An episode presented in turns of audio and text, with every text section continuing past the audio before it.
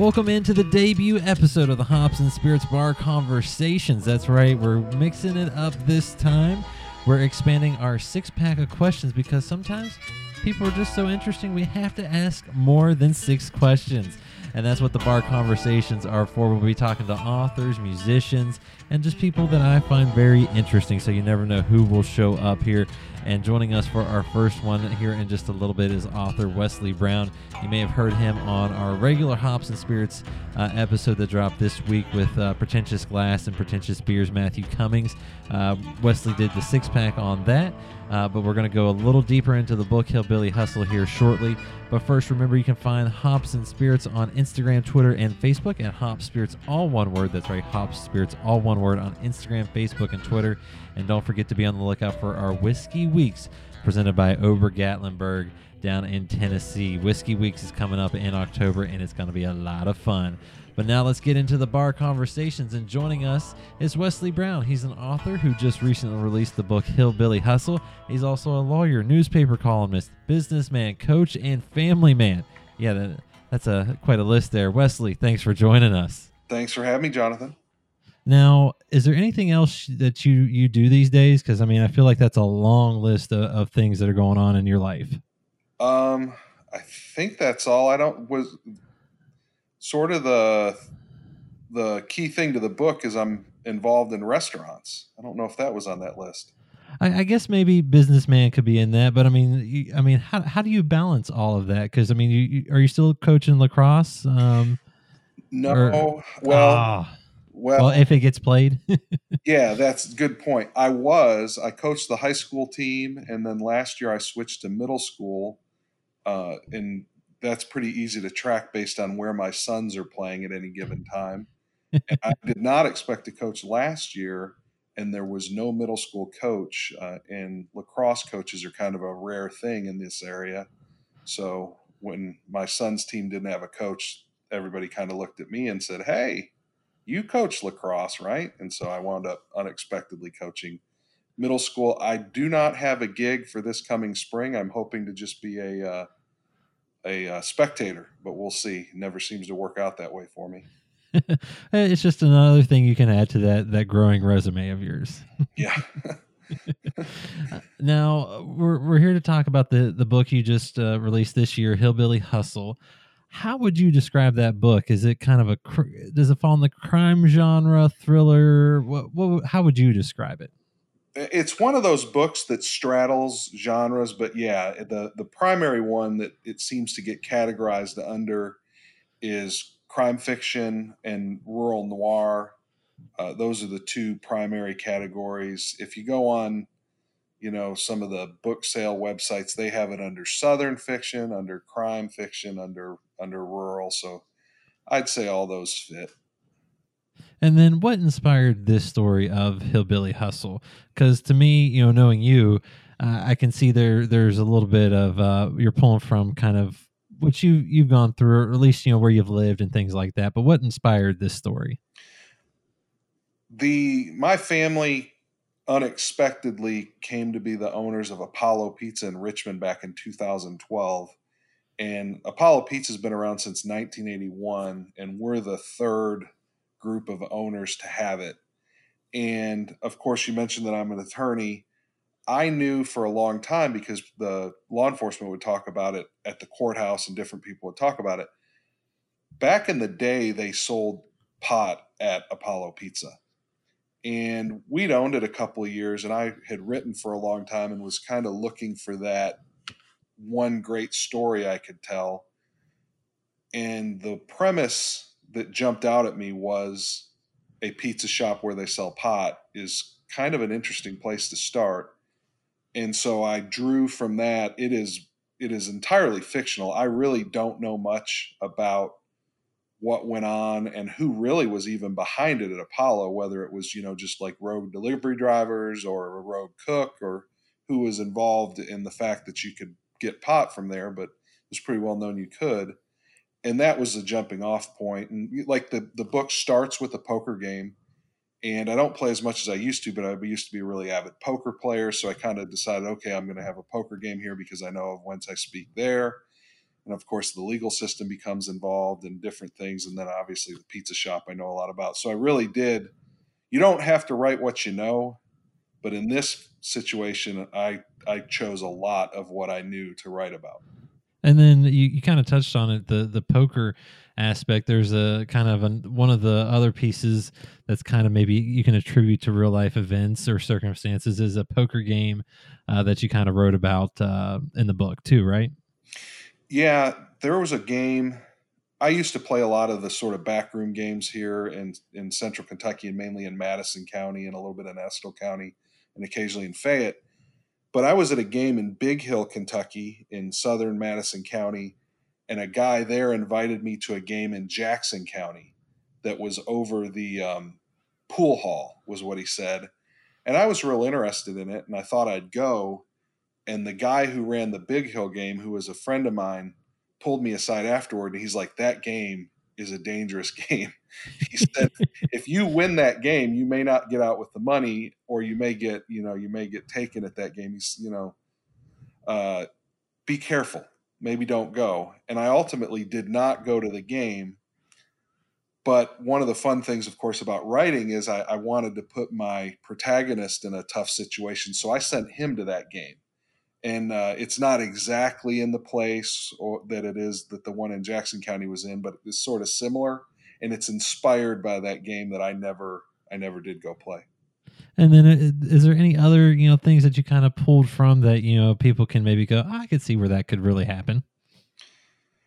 Well, there are stories of restaurants getting under the thumb of people who maybe are not totally legit legitimate business people who can somewhat run them into the ground. That that's there's after I wrote it, I actually heard from people who, who would say, "Hey, was it based on this restaurant?" And I'm like, "No, I didn't know about that restaurant." But that's something that happens, and that's that. The gist of it is the the owner of the pizza shop, which I didn't call it Apollo Pizza. Our place is Apollo Pizza. I called it Porthos Pizza, which, if if you know what that is, that is the overweight comic relief member of the Three Musketeers and uh, that's the inspiration for my fictional pizza shop that it happens to be located exactly where apollo pizza is in richmond and happens to have more or less the same uh, architectural layout. So it's a it's a reference to it's clearly inspired by apollo. Um, but anyway uh, i sort of ran with the idea of what would have happened if a pizza shop like that got underwater with a organized sort of crime figure, and uh, that's that's the premise of the book. And then I know you started uh, kind of writing this back in 2014 and then you went out to i believe a workshop and at that workshop you basically almost switched it all up. You cut out like 25000 words a character. Um, what made you kind of you know maybe switch things up from that first first draft to what you know uh, people read nowadays? I started it at the Appalachian Writers Workshop in Hindman, Kentucky, but then the last thing I did before it was published, and and I was under contract and had a deadline to finish it, is I went to the Tin House Workshop uh, out in Portland, Oregon, and I had a teacher there named Ben Percy, who's a pretty successful writer and uh, pretty well known guy in the field. And he, I had two protagonists. I had Knox Thompson, the pizza shop owner, who's kind of being tormented by an antagonist named uh, Burl Spoon, who's a marijuana guy, marijuana cultivator from um, Jackson County. And then I had this sort of forlorn, lovelorn guy who worked for him named Casey Monroe, whose you know mom had passed away and he's having girl troubles and that those were the two sides of the book. And ben just said look the casey part just isn't as good as the knox thompson part.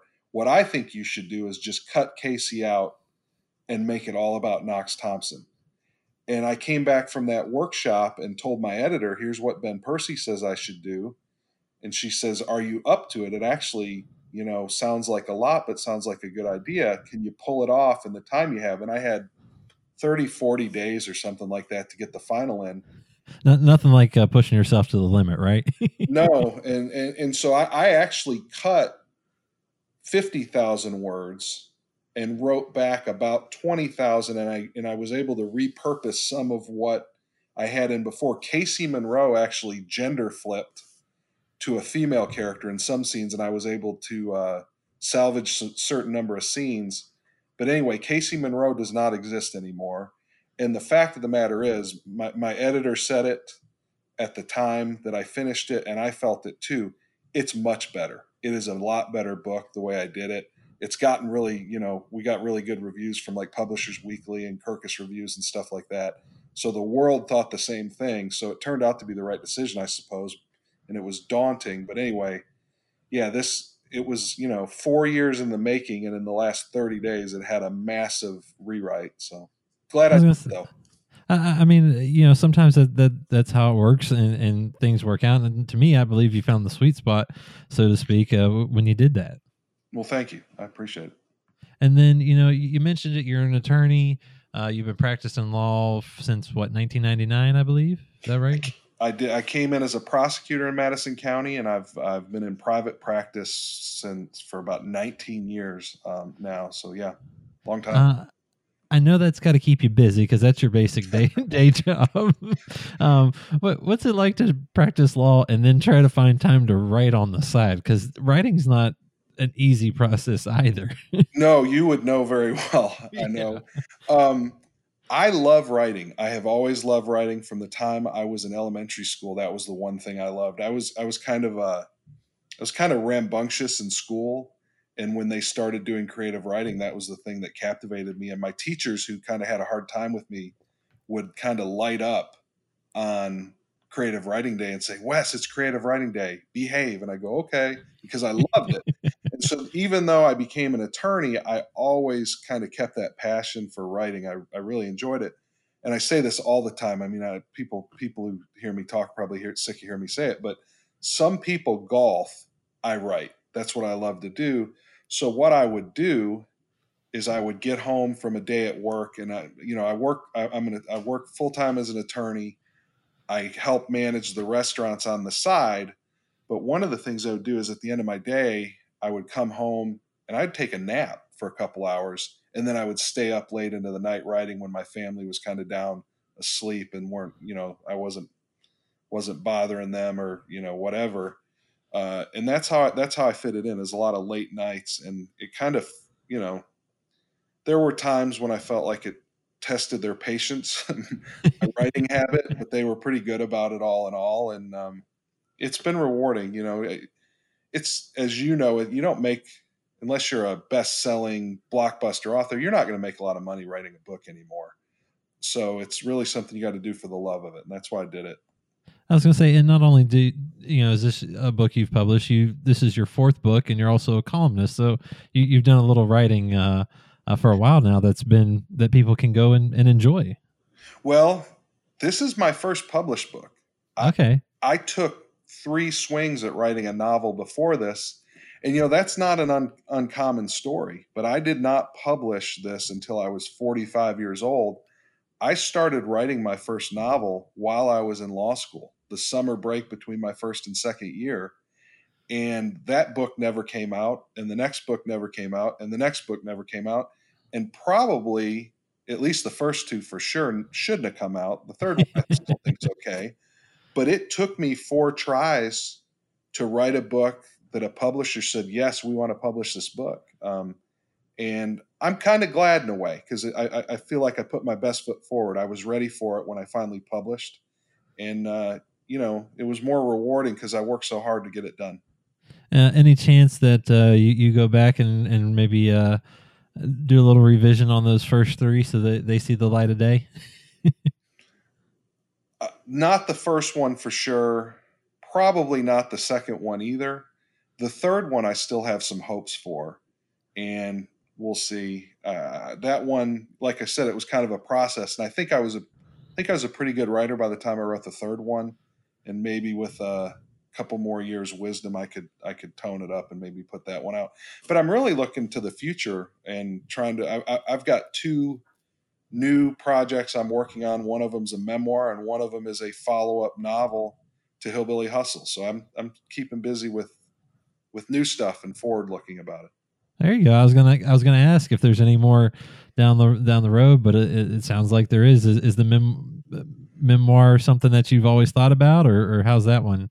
That one sort of presented itself. Um, I wasn't originally from Kentucky, but we used to spend some time in Kentucky when I was a kid. And one year, we were in an RV and we got stranded in uh, Mount Vernon, Rockcastle County, for like five days and then this year, my parents were during the pandemic were in the villages in Florida. And I, you know, they the villages have been in the news a little bit for some sort of controversial stuff, rightfully so. It was some kind of, you know, not great stuff. Not that the villages are all bad, but anyway, my parents were down there for the winter, and I had to go get them during the pandemic because they're they're older and there was some concern so I took an RV down. And it was at the time when everything was really kind of shut down and people weren't going in anywhere. And the idea of taking the RV was we'll we'll we'll live out of the RV. They wouldn't have to go in anywhere. So I went to do that and just just to kind of give you an idea, I stopped in Mount Vernon and I had an accident with the RV in Mount Vernon and wound up in a mechanics on my way down and went on down to to uh, to uh, the villages, and there were some odd circumstances there. So I was kind of going to write about these two tr- ill-fated trips to uh, Florida that both wound up stranded in Mount Vernon.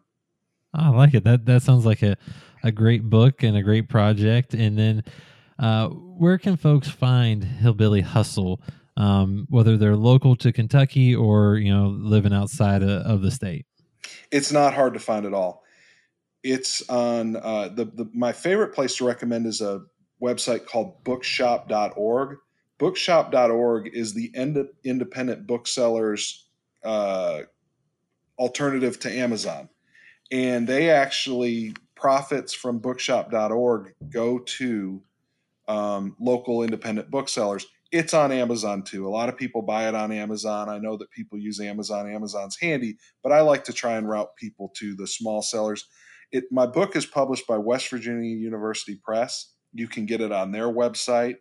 You can buy it here in the local area. There are signed copies of it at um, Joseph Beth in Lexington. There are lots of independent booksellers in the region have it. One of my favorite ones that I think is funny is Target has it. I don't know if anyone's bought it from Target, but for some reason it's a lot of fun to me to go look and see it listed on target.com. Um, I don't know why. But anyway, you, it's not hard to find. Put in Hillbilly Hustle. The other thing is my website is wesleybrown.com. There's links on there to every place where you can buy the book online. And then before we get into some of the the fun questions, you know, on, at the top you kind of mentioned you you know you're a restaurant owner now. That the book is based somewhat on you know, or at least you know has some pull back to Apollo Pizza, uh, which has gone from one location in Richmond, Kentucky, to uh, you know four across Central Kentucky. Did you ever see yourself as a pizza man? that's a that's a good question. Realistically, no. Um, I actually always wanted to do it and had this idea that it was something I, I would love to get into, but I never thought I would. We did not intentionally get into the business when we did get in. Um, a friend of mine owned it before we had it, and he passed away, unfortunately. And there, there's a little bit about that in the book. I, I somewhat uh, count him as some of the inspiration for for this, and I hope he would kind of like what's happened with the book and also with the shops. But anyway, we wound up, a partner and I uh, wound up having the building, and we were just going to renovate the apartments and rent Apollo Pizza out to some of the previous employees who said they wanted to take over. And in the end, it all fell through, and we are not stuck, but we had Apollo, and we had no one to run it or open it. And my business partner one day said to me, Do you think we can open it? Well, I had worked in restaurants a lot when I was in, in college and even into law school. I'd worked in restaurants. So a good amount of that fell on me. And we hired staff, and lo and behold, we opened it. And I remember I, I, I, I always think it's funny on the on the uh, Topix in Richmond. they speculated about how long we could keep Apollo back open, and the most optimistic person thought we could keep it back open six months. And so, three new locations later, we feel pretty vindicated that we did figure out how to run a pizza shop, but it was terrifying at first. We really didn't know. We, we learned by the seat of our pants, let me put it that way. Um, but no, um, the, the true answer is no. I really never saw this happening, and I'm glad it happened, and I enjoy it, and my, my family really likes it, and you know people really like Apollo Pizza, so it's fun to be a part of something that people people feel affection for. But it, it, it was a very unexpected turn in my life. well, it seems to work out out well, and you have lasted well past that, that six months for sure. Oh yeah. All right, now we're gonna go to the fun stuff. We're gonna open up a six pack of questions, is what I like to call them. Okay. more just straight up for you, beer or bourbon. What do you like these days, or what's your go to? My go to is beer. Mm. and and my secondary is bourbon. I, I mix in a little bit of bourbon here and there, but I mostly drink beer. And then, uh, to me, I think one of the coolest parts of of the book Hillbilly Hustle was part of your, your your, launch when you guys were gonna, you know, have the big book tour and all that. You got to be part of making of a beer called Hillbilly Hustle, the lager from Country Boy. What was that like? That was awesome. Um, my buddy Nate Coppage is the brewer at Country Boy and he's also a, a, reader. We actually have a book club that he's a part of so when I had a book coming out, I really was hoping to be able to do this. Contacted him, and his first thing was, "Well, I need to read the book first. because he didn't want to. He didn't want to attach a Country Boy beer to a book that was no good. But he read it, and he was satisfied that it was good. And he also said, "You know, I need to read it to know what my inspiration would be." And so we went through some different iterations, but it wound up being a uh, blackberry lemon lager. And since it came out, it is one of the best selling beers at Country Boy. They now are getting requests to distribute it in Ohio. And next spring, if all holds, I do believe there are going to be cans of Country Boy released. West Virginia University Press has approved the book cover for the label, and I have to give credit where credit is due. The first person I know who had a book with a with a book themed beer was David Joy did this with Innovation Brewing in uh, Sylva, North uh, Sylva, North Carolina. That's kind of where I got the idea for it, but Country Boy made it happen. So it's been really, really a fun part. And you know, the the book sales are good, but they would be better without the pandemic. I couldn't go on tour, but it's been kind of nice to see. Well, if nothing else, the beer sales have been really, really strong. I was gonna say that you know at least something uh, you know else came out of this, and, you can have have a beer and read the book all in all at once. Um, uh, what's the hardest job you have? Is it an attorney, a coach? Is it dad? What is the hardest job you have these days?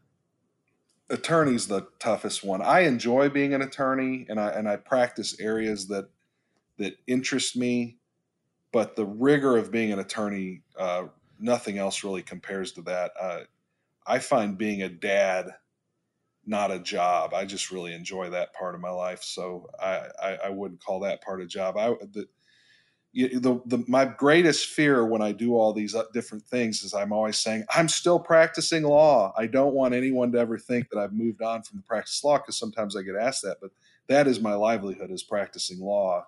Everything else I I fit I fit into my my free time aside from it. But yeah, that's that's that's the tough one. And then you kind of touched on this earlier, but how did you get into writing? Was it was it those creative writing classes back in school? Was that kind of the the complete jump off?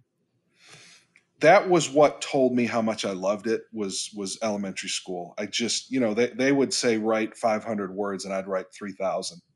And and my teachers I and, and my teachers back then were really encouraging, I guess cuz they they knew I had a passion for it. I the funny part is no one really asked you to write much uh, between elementary school and college. You know, there's kind of a dead spot in there. But when I got to college, I really took I took every creative writing class I could and and still graduate. That was the one class that I truly loved. And I had thoughts of maybe going on and getting an MFA, but you know, ultimately I decided to go to law school because I thought I could pursue both. And I saw the handwriting on the wall too that it's it's a challenging thing to just be a writer unless you can get on with the university and teach. So I, I, I worked really hard at it in undergrad, and then I went to law school and I was away from it, but I just couldn't stand it. And so, like I said, I started to try to write my first novel while I was in law school when I came out of law school and was an attorney, I really didn't write anything for probably eight or nine years. And then I started going to writing courses at EKU. The, I, I, took these like summer courses that you audit and you don't get any credit for. And that got me back into it. But the thing that really got me back was the Appalachian Writers Workshop at the Hindman Settlement School. I would recommend to anyone who has an interest and a passion for writing to to look into that workshop. It's a great workshop I studied under Silas House my first year there, and that really was the jumping off point. And he and I have remained friends to this day, and he's been really supportive of my book, which I appreciate. Um, but that's that's the writing tale. But again, it took me from the start of my first novel to publication 23 years. So that that it's it, it was a long haul. And then, what's the best place you've been able to visit through all your journeys in life? We went to Ireland last summer as a family, and I did not want to come home. so I'm going to say Ireland. The pub life uh, there really suited me and also my wife and kids. We just really felt at home in Ireland, so that was the best thing. And it was it was the it was the last trip we took as a family before my oldest son started college at UK. So it was a pretty special time. And then any place you'd like to go that you haven't been able to go yet?